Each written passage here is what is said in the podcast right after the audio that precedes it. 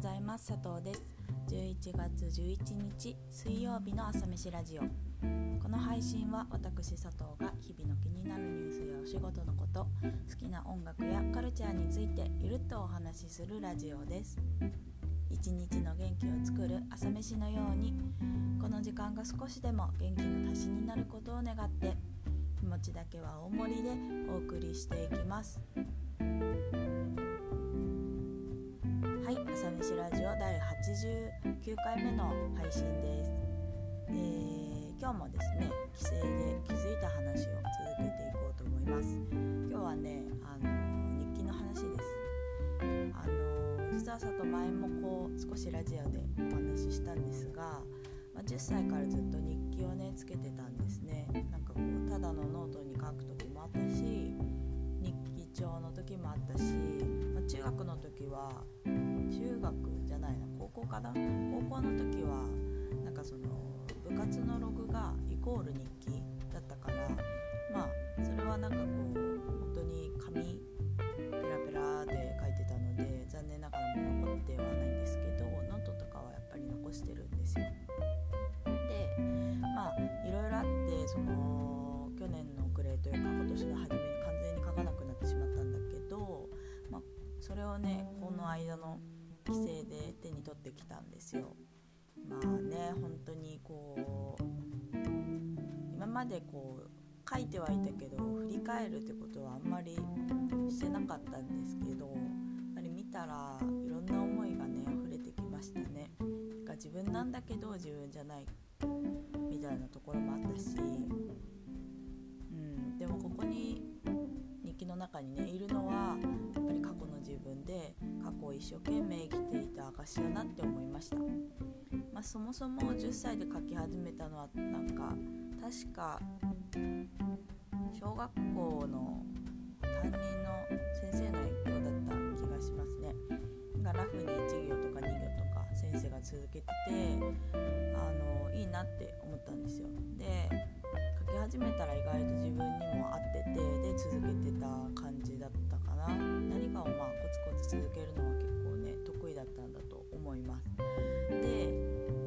書き始めてからあたりかななんかこう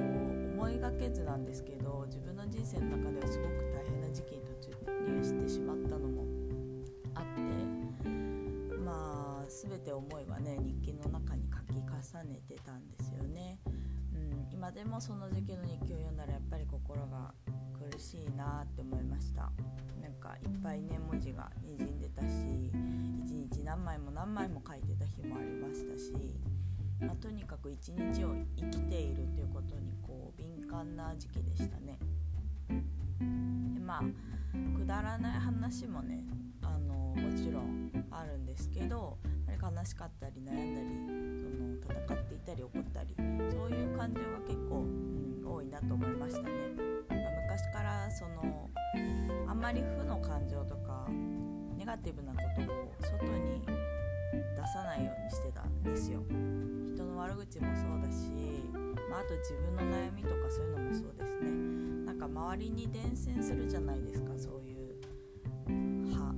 歯というかなんかねそういう空気みたいなの。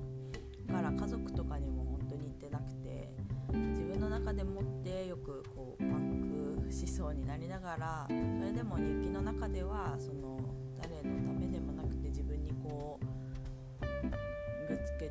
つけてなんだろうなと思いますいや今はもっとあっけらかんとしてるはしてるんですけどまあずっとこう周りをね気にしだったし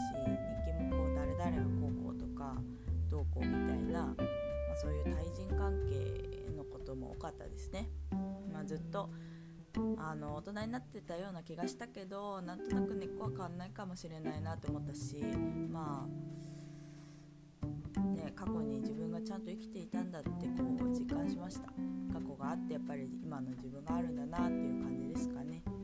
でそんな感じでこう日記をね手に取って過去ってそのこうやって時間が経つだけで価値が生まれるんだなっていうこう気づきがありました。もう本当にくだらないこともなんか涙でにじんだ文字も全部こう時間が価値に変えてくれるもうそんな感じがしてもうそれこそまあ10年以上経ったからこそねこういう風に気づけるっていうこともあると思うんだけど、まあ、続けてきていたっていうのがまあ大きいかもしれないですけどね。うんでもなんかこう過去の自分があるからこそ今は未来に向かっていけるんだなっていう発見だったしまあ過去はあくまでも過去なんですよ。もう本当にあのー、これは自分の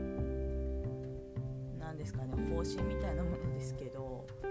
そのわざわざこう引っ張り出してくる必要って本当にないなと思ってて過去を。必要だったらまあ出すけどあとは今の自分が一番好きだし今の自分を見てほしいし今の自分とお友達になってほしいし。だからこそその今出会った人たちとは今よりもっと未来の話をしたいし今より未来の関係を作っていきたい。だから過去はこうやって置いておけばいいなっていうのを改めてこう思いましたね。ここにちゃんとあるあるもんみたいな。そう。いいじゃんみたいな感じがその日記の中で自分をこう肯定してあげれば、まあ、いいんじゃないかなって思いました。だからあのーまたね日記を今月から実はつけ始めています。書く何ですかね質というか